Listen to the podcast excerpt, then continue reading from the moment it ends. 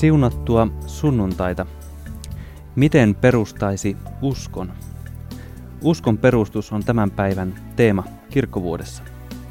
Aika ajoin on hyvä katsoa perustuksia, sitä millä kukin seisoo. Uskolla on vahvat perustukset ja toisinaan uskoa yritetään rakentaa ilman niitä.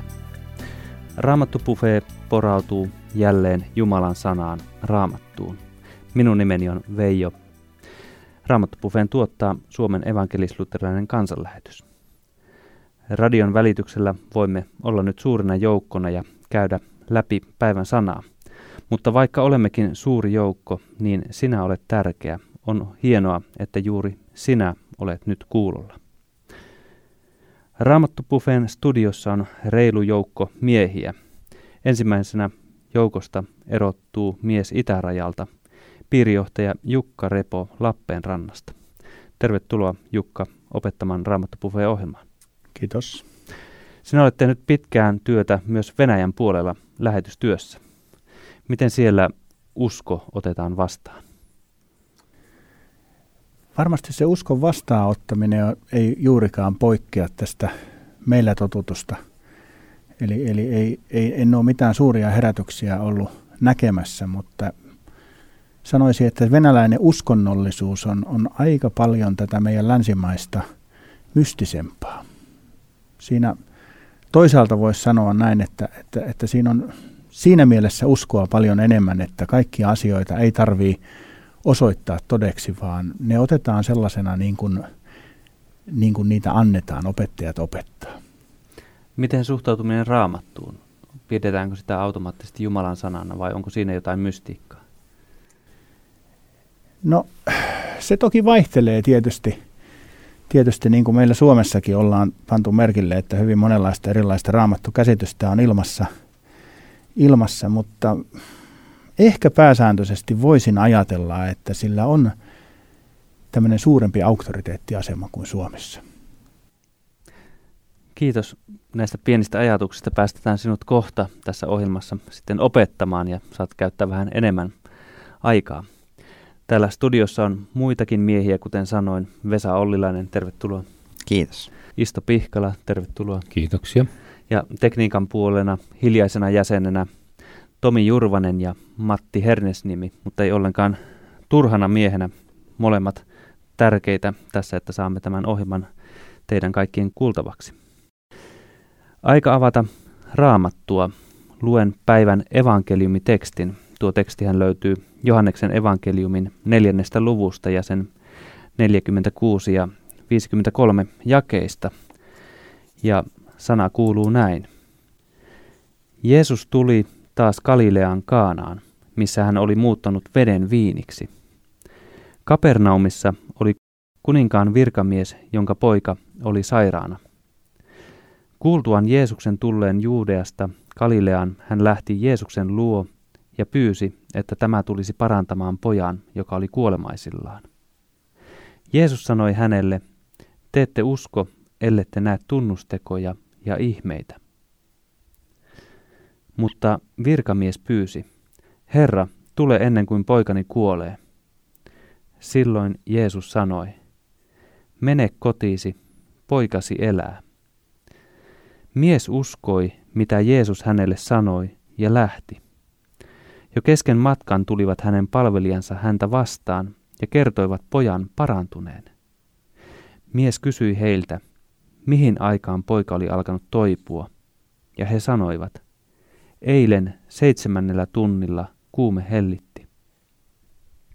Silloin isä ymmärsi, että se oli tapahtunut juuri silloin, kun Jeesus sanoi hänelle, poikasi elää. Ja hän ja koko hänen talonsa väki uskoivat Jeesukseen. Näin tämän päivän evankeliumitekstissä luki. Kuuntelet Suomen evankelisluterilaisen kansanlähetyksen tuottamaa Raamattu Buffet-ohjelmaa. Minun nimeni on Veijo Olli. Nyt saamme kuulla, kun piirijohtaja Jukka Repo opettaa meille päivän teemasta ja tekstistä. Ole Jukka hyvä.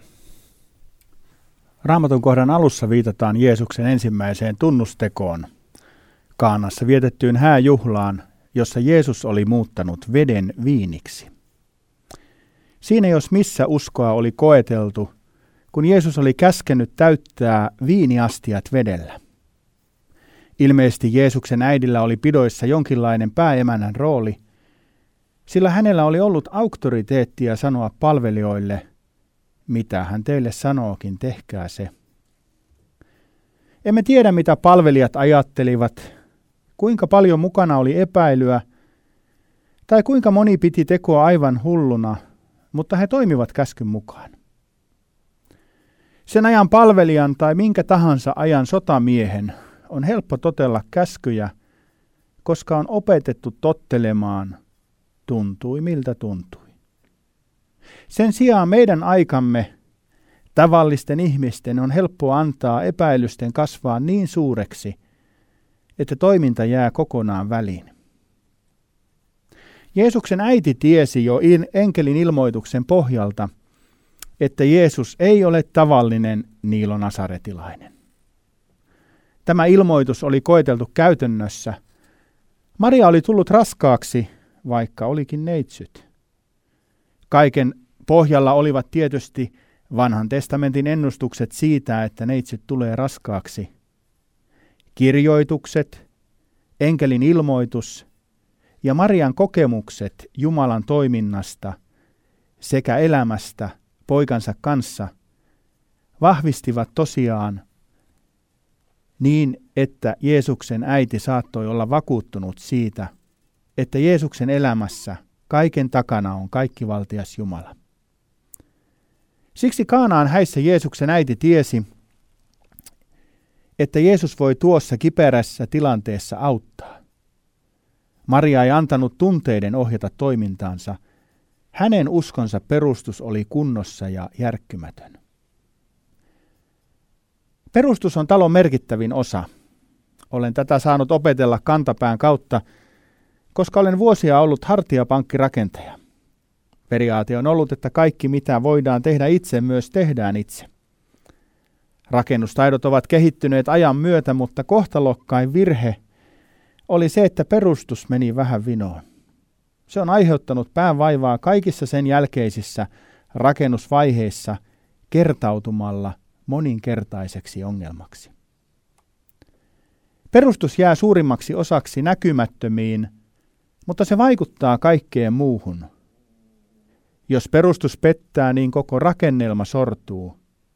Olemmehan kuulleet raamatun kertomuksen kahdesta rakentajasta, josta toinen rakensi kallio perustalle ja toinen hiekalle.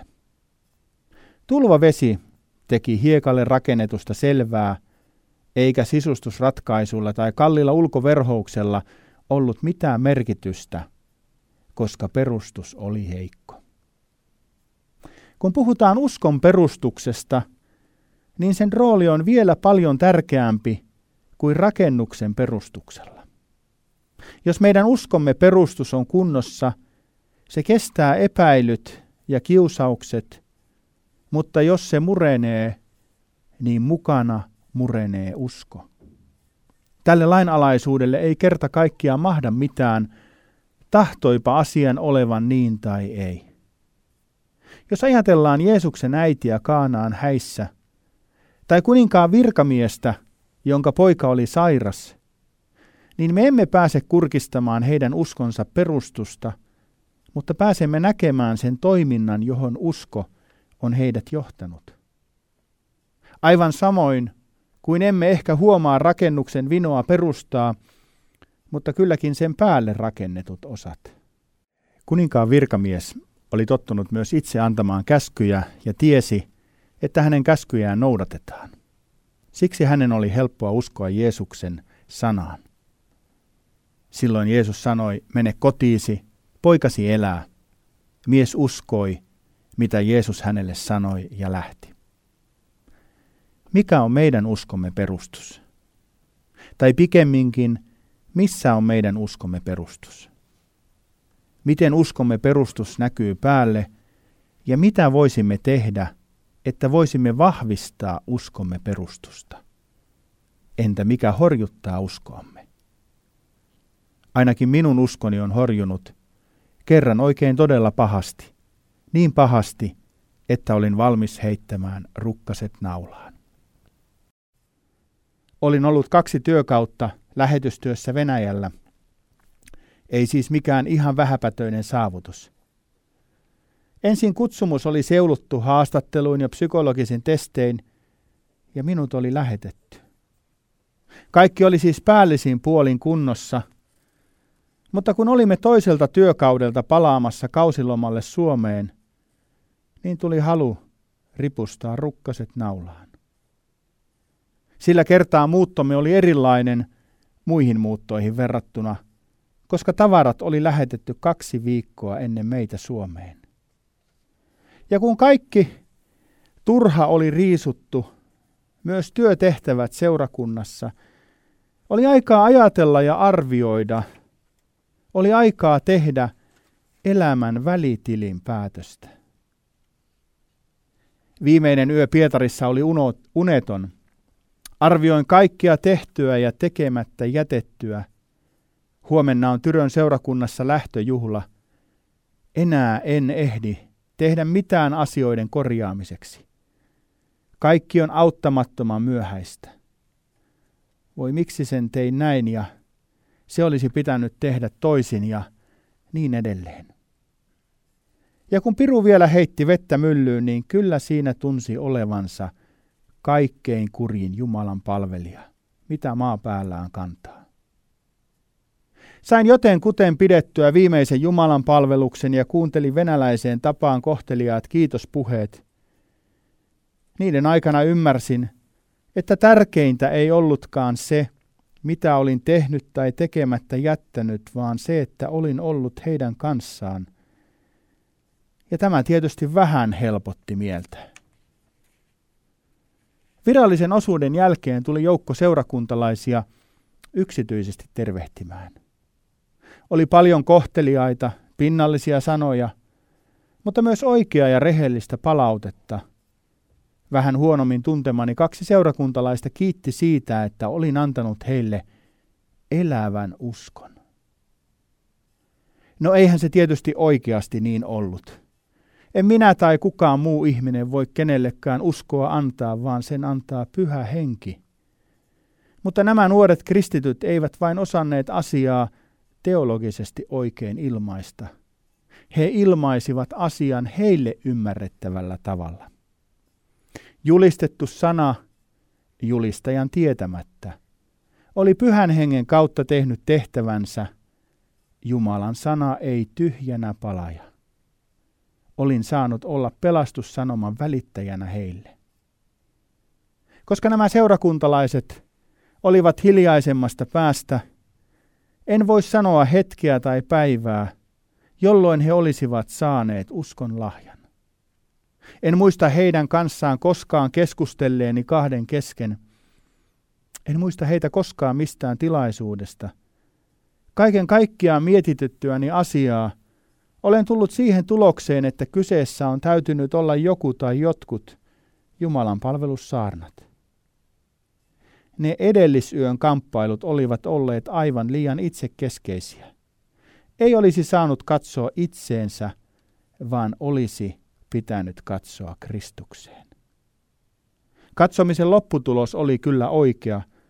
Kun katsomme itseemme, näemme vain syntistä toivottomuutta. Mutta jos maltamme kääntää katseemme Kristukseen, on tulos aivan toisenlainen.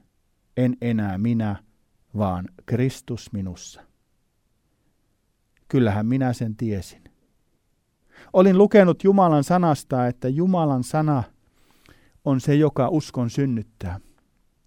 Tiesin myös, että Jumalan sanan kylväjä ei läheskään aina näe kylvötyönsä tuloksia. Tiesin minä senkin, että en ole tuloksista vastuullinen, vaan olen vain kylvämisestä vastuussa. Mutta tuona yönä pääsin sen unohtamaan. Uskoni perustus oli siirtynyt Jumalan sanan lupauksista tuntemisen puolelle, ja jälki oli sen mukaista. Missä on sinun uskosi perustus? Onko se tunteissa, armolahjoissa, ystävissä, tunnusteoissa, meiningissä, profetioissa, ylistyksessä vai onko se Jumalan sanassa ja Jeesuksen pelastustyössä? Kysymys saattaa tuntua oudolle, mikäli perustuksesi on kunnossa. Mutta tämä ongelma on ollut aina läsnä kristikunnan historiassa aivan alusta alkaen. Läpi koko raamatun ja kirkon historia löydämme esimerkkejä siitä, kuinka Jumalan kansa on hylännyt kirjoitetun sanan ja ryhtynyt toimittamaan omiaan. Jeesuskin totesi aikalaisille moittivaan sävyyn, te ette usko, ellette näe tunnustekoja ja ihmeitä. Tässä on vahva viittaus siihen, että joidenkin uskon perustuksena voivat olla tunnusteot tai ihmeet. Minut pysäyttää yhä uudestaan Elian ja Baalin profeettojen välinen taistelu ensimmäisessä kuningasten kirjassa. Elia oli viimeinen elävän Jumalan palvelija, ja hänellä oli vastassaan 450 Baalin profeettaa. Melkoinen epäsuhde. Yksi vastaa 450, ja tuo ainokainen haastaa nuo 450 kilpailuun, jotta Israelin kansa voisi osata oikein päätellä, ketä kannattaa seurata. Elia kääntyi kansan puolen ja sanoi, kuinka kauan te horjutte puolelta toiselle, jos Herra on Jumala, seuratkaa häntä, jos taas Baal, seuratkaa sitten häntä.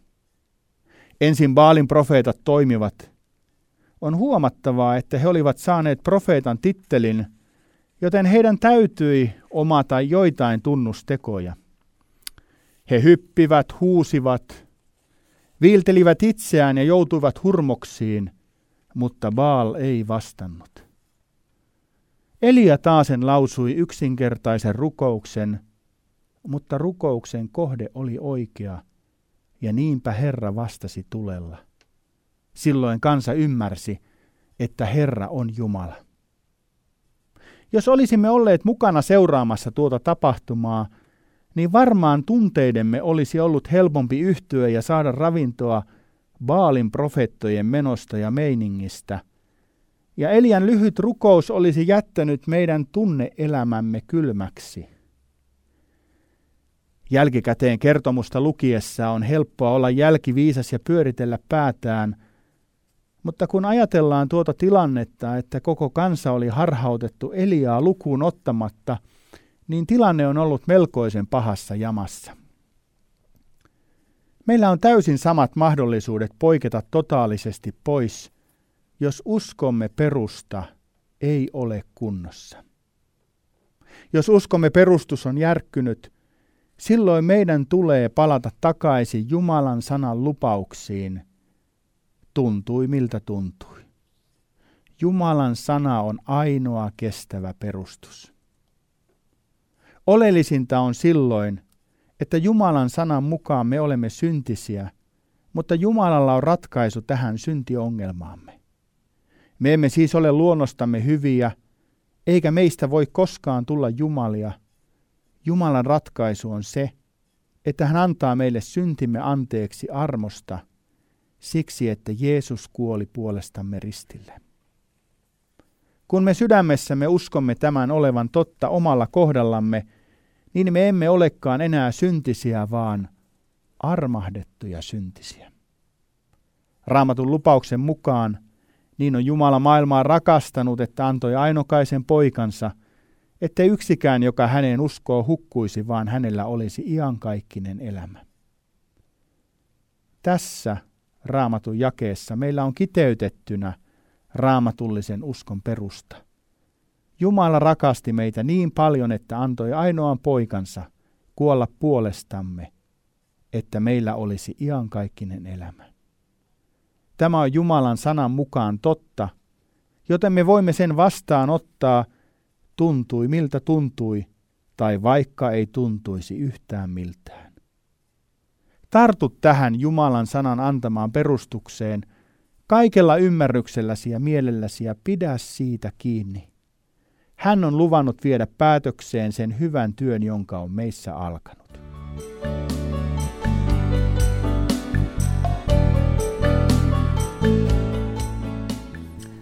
Kiitos Jukka opetuksesta. Meitä opetti siis Etelä-Saimaan kansanlähetyksen piirijohtaja Jukka Repo.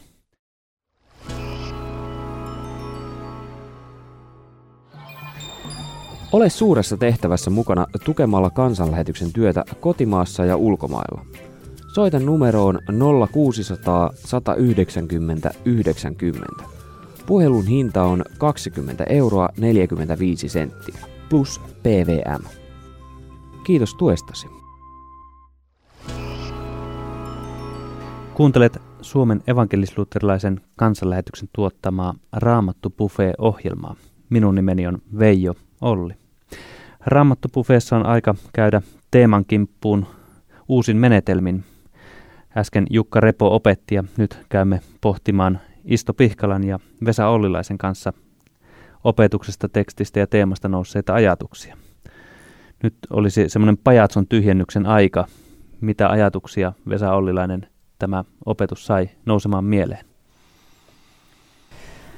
No kyllähän meille tätä perustuksen perustan merkitystä tässä paalutettiin ja se kyllä on, se on, se on, se on valtavan tärkeä se, että mihin, minkä, minkä varaa niin sitä elämäänsä rakentaa, mistä lähtökohdista käsin sitä, sitä todellisuutta tarkastelee. Kuka on meidän pelastajamme, onko se mammona vai jokin muu. Ää, minkälainen käsitys meillä on Jumalasta tai, tai, tai ihmisestä. Ne on niin tämmöisiä lähtökohta-asioita, jotka ohjaa koko meidän elämäämme ja, ja sen takia on aina niin kuin hyvä palauttaa niin kuin muistuttamaan itseään niistä, niistä lähtökohdista, koska jos meillä on väärät silmälasit, niin sen jälkeen vääristyy koko todellisuus. Näin se vaan menee. Mm. Mitenkä istu sinä? niin tämähän oli minusta siis semmoinen avain eh, näihin tilanteisiin. Tämä, tämä tapa, jolla tämä isä reagoi siihen eh, yksinkertaisen, se menee kotiin, poika elää. Hän otti ja lähti. Eli siis, siis se luottamus, semmoinen, semmoinen niin kuin horjumaton luottamus, mikä siinä, on, siinä yksinkertaiseen sanaan niin kuin tuli. Ja se, se, siinä tulee mulle mieleen tämä lapsen kaltaisuus, että kun ä, lapsi kuulee tuommoisessa normaalissa harmonisessa kodissa, niin kun se luulee, kuulee isänsä sanoa jotain, niin se, se luottaa siihen siihen sanaan ja arvioon, mikä isältä tulee ja elää sen mukaisesti. Et, et sitten, sitten Raamatushan puhuu paljon juuri tästä perustuksesta. Siis, se on, siis luottamus on yksi tämmöinen inhimillinen se ilmenemismuoto sille, sille uskolle, sille perustukselle, että se kestää siis tämmöiseen kallioon perustuttu, meillähän on aina hiekka ja muut, tulvat vie. Ne koetellaan näissä vaihe, vaikeissa vaiheissa, mutta aivan yhtä lailla niin kuin tämä luottamuksen turvapaikkaa, niin ku, kuvaa myöskin laiva. Että siis tuo Jukkakin on ollut siellä Pietarissa, niin eihän sieltä siis kovaa kallioperustusta löydä kaivamallakaan. Että jos sä rupeat paaluttaa siellä, niin se naapuritalot romahtaa siihen tutinaan ja pohjaa ei löydy. Eli siis kyllä, kyllä se voi olla se elämä niin kelluvaa, niin vellovaa, että siis eh, parempi vertauskuva on silloin laiva. Että se, se, se niin pysyy tässä pinnalla. Ja molempia vertauksia siinä niin Raamattu käyttää. Eli nämä vertaukset on hyvä sijoittaa semmoiseen ma- maantieteeseen, että Pietarissa tuo kallion ettiminen olisi tullut niin kovin tuskalliseksi näille, näille tota elämänsä rakentajille. Mutta luottamus se on, lapsen kaltainen luottamus. Tuosta päästäänkin siihen, kun luin tuota tekstiä, niin Jeesus jotenkin vähän niin kuin koetellekseen sanoi, että te ette usko, jolle ette näe, mutta tämäpä mies sitten uskoi ja lähti, niin tuli mieleen, että onko Isto tai Vesa teillä elämässä sellaisia että hetkiä, että olette kokeneet, että Jumala on jollakin lailla kehottanut tekemään tuota ja lähtenyt kuin tämä virkamies tekemään ja nähnyt, että kyllä Jumala kantoi. No ei kenties semmoista ääntä ole kuulunut pilvestä sanoen, mutta kyllähän sitä vaikkapa omassa avioliitossa joskus tuskailee erinäisten asioiden kanssa, niin, niin kyllähän silloin sanan muistuttaa siitä, että olet kerran sanonut, että tahdon. Ja sen perusteella sitten niin mennään tässä.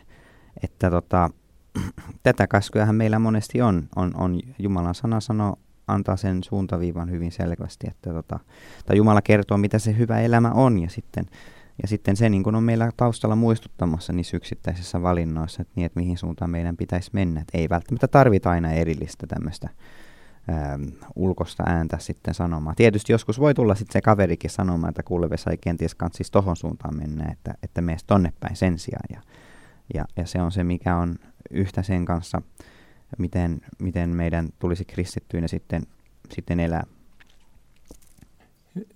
Joo, minusta on hyvin tärkeä se rukous, mitä Jeesus opetti Isämeren rukouksessa, tapahtukoon sinun tahtos. Että siis, äh, kyllä monta kertaa on aivan mahdoton nähdä jossakin tilanteessa, että mikä on se tie, jonka Jumala on valmistanut. Silloin on, on niin kun kysytään tätä luottamusta, että voinko mä luottaa siihen rukoukseen, että kun mä rukoilen, että tapahtuko Jumala vapautta ja Jeesus, tapahtukoon sinun tahtosi, että se myöskin tapahtuu.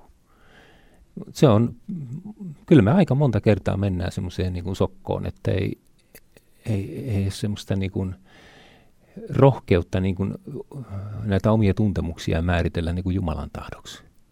Niin kuin Jukka tuossa paljon puhui tuosta tuntemuksesta. Silloin eikä sanastakaan löydy aina suoraa vastausta johonkin käytännön kysymyksiin, niin silloin me voidaan luottaa siihen, että Jumala johdattaa meitä.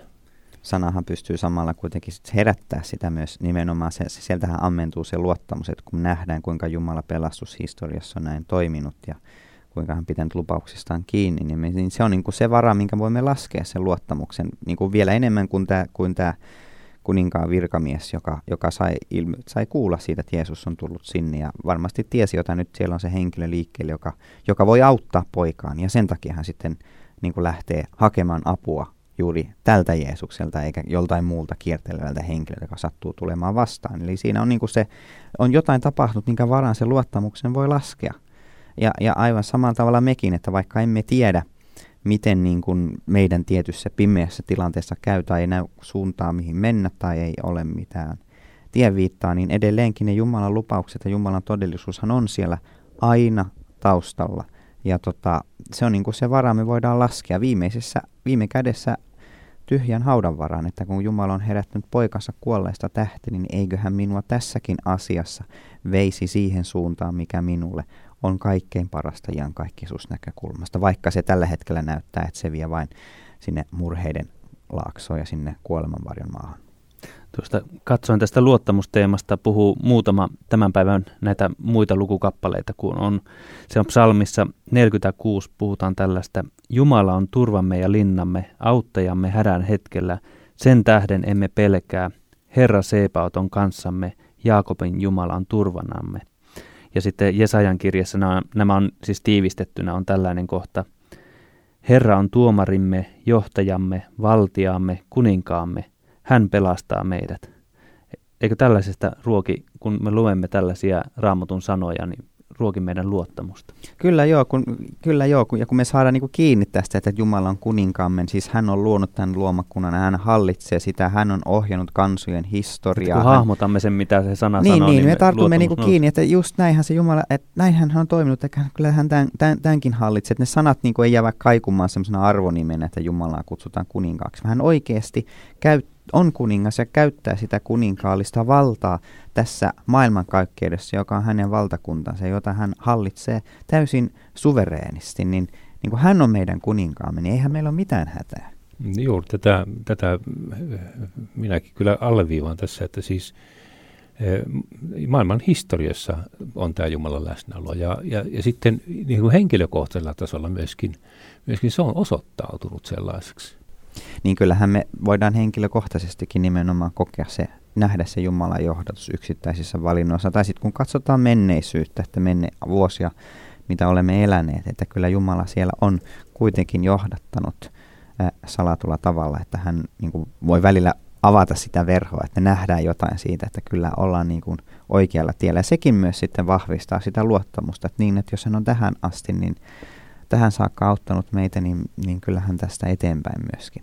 Niin tällä voi vahvistaa itseään, kun Jukka kertoi siitä omasta heikosta hetkestään, kun yön pimeänä hetkenä, kun kaikki tavarat oli lähetetty jo kotimaahan, niin tunteet vyöryi päälle ja kaikki kaatui niskaan, niin palaamalla tähän takavuosien Jumalan johdatukseen, miten historiassa meidän elämässä aikaisemmin Jumala on johdattanut, niin sillä voi tukea tuossa tunteiden myllerryksessä? No kyllä, täytyy, sehän on se ainut ankkuri, mikä voi olla, että jos mä ankkuroidun siihen tunteeseen, niin sitten se on semmoista vuoristorataa, että, että siinä tota, kyllä menee vatsa nurin, nurin kurin aika monta kertaa matkan varrella, eikä välttämättä maaliin päästä ollenkaan. Että tota, sen takia niin kuin, on hyvä ankkuroitua siihen sanaan ja sen lupauksiin ja siihen, kuinka Jumala on täällä historian saatossa toiminut ja myös meidän, meidän elämässämme. Ja, ja just luottaa siihen, että hän saattaa tahtonsa julki ja se todellakin, todellakin lopulta, lopulta toteutuu. Tämä on hirmuisen hyvä niin kuin semmoinen lohdullinen näkökulma, ei ainoastaan niissä henkilökohtaisissa myrskyissä, joita aina välillä tulee, vaan myös miettii niin kuin maailmanlaajuisesti, jos tuntuu siltä, että maailma niin kuin menee synkempään vaiheeseen ja kohti pimeyttä, että tota, ei, ei, ei tässä niin kuin ole peli millään tavalla pelattu. Kaikki menee just niin kuin Jumala sen, sen tahtoa menevän, eikä, eikä mikään pysty estämään häntä viemästä tahtonsa päätökseen ja sitä, että, että, että kerran me saamme ylistää karitsaa hänen valtaistuimensa edessä. Siis tilannehan on esimerkiksi se, että, että vanhan testamentin historiassa, niin siellä oli semmoisia henkilöitä kuin Elia tai Elisa tai, tai, tai Jeremia, jotka julisti niin kuin kansalle, joka ei paljon uskonut juuri ollenkaan. Ja sitten oli taas sellaisia kuin Esra ja Nehemia, että ne sai nähdä niin kuin ihmettekoja ja kansa tuli synnin tuntoa ja oli herätystä ja tämmöistä. Ja nämä kaikki on jokaisen, jokainen on saanut Jumalalta sen kutsun ja tehtävän, missä he ovat sitten niin kuin uskollisia. Eikä, ja kaikki se on palvelut Jumalan, Jumalan tarkoitusperi. Hän on näiden ihmisten kautta toiminut, että, että sen takia meidänkään ei pidä antautua epätoivon, vaikka ei nähtäisi niitä, niitä työmme hedelmiä lopputulema on joka tapauksessa selvä, eikä niitä, eihän me nyt niitä itse itsellemme poimikkaan niitä hedelmiä. Että se, on, se, on, se kannattaa niin ottaa. Se on, se, on, se on sitten muualla ne, jotka syö ne hedelmät, mutta tota, lopputulema on selvä. selvä. Me, me olemme Jumalan rakkauden, siis semmoisen pyhän rakkauden kohteita. Ja hän pitää lapsistaan huolen loppuun saakka vaikka nahka torvelle menisi, niin kuin joku sanoo. Että kyllä siinä monenlaista vaihetta voi olla matkalla. Jukka tuossa puhuu, että olemme syntisiä, että emme ole itsessään hyviä, mutta, mutta Jeesuksen kautta, Jeesuksen työn tähden tulemme armahdetuiksi syntisiksi. Jotenkin tuo syntisenä olo itsestään tuntuu aika julmalta ja kovalta, mutta armahdettuna syntisenä näyttäytyy semmoisena rakkaudellisena tai lempeänä tilana. Niin, siis tieto, vaka, se vaka, syvä tietoisuus siitä, että minun synnit on sovitettu. Ne ne niille ei ole niin pelimerkkejä enää sitten, kun tullaan rajalle. Se on hyvä tilanne.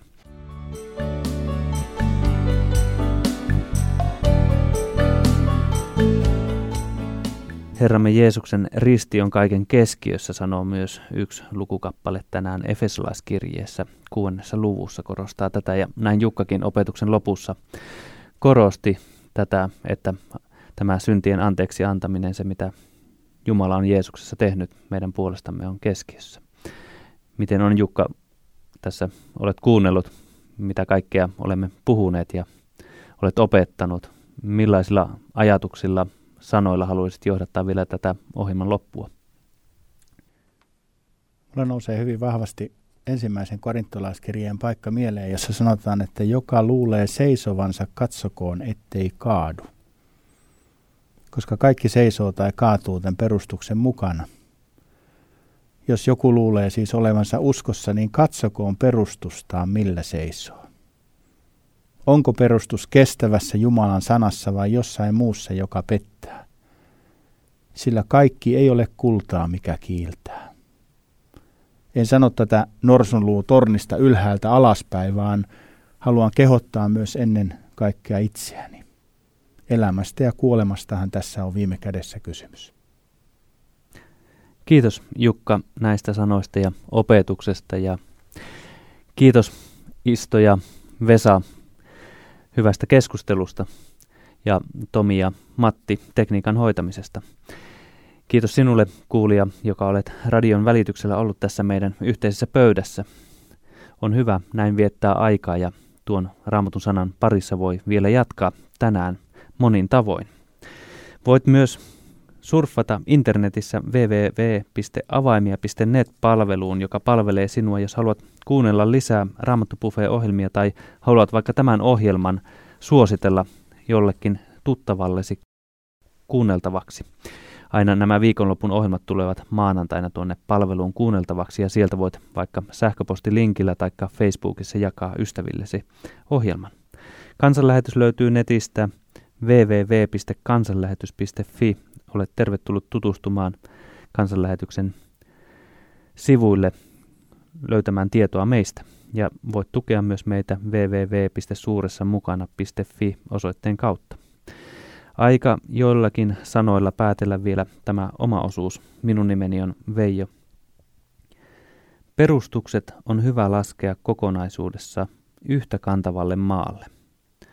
Uskon perustukset on siis laskettava kokonaisuudessa sen päälle, mitä Jumala on tehnyt. Sen päälle, mitä Jumala on tehnyt, on hyvä rakentaa elämänsä rakennus. Rakennus, jossa usko asuu. Ole siunattu. Kuulemiin ensi viikkoon.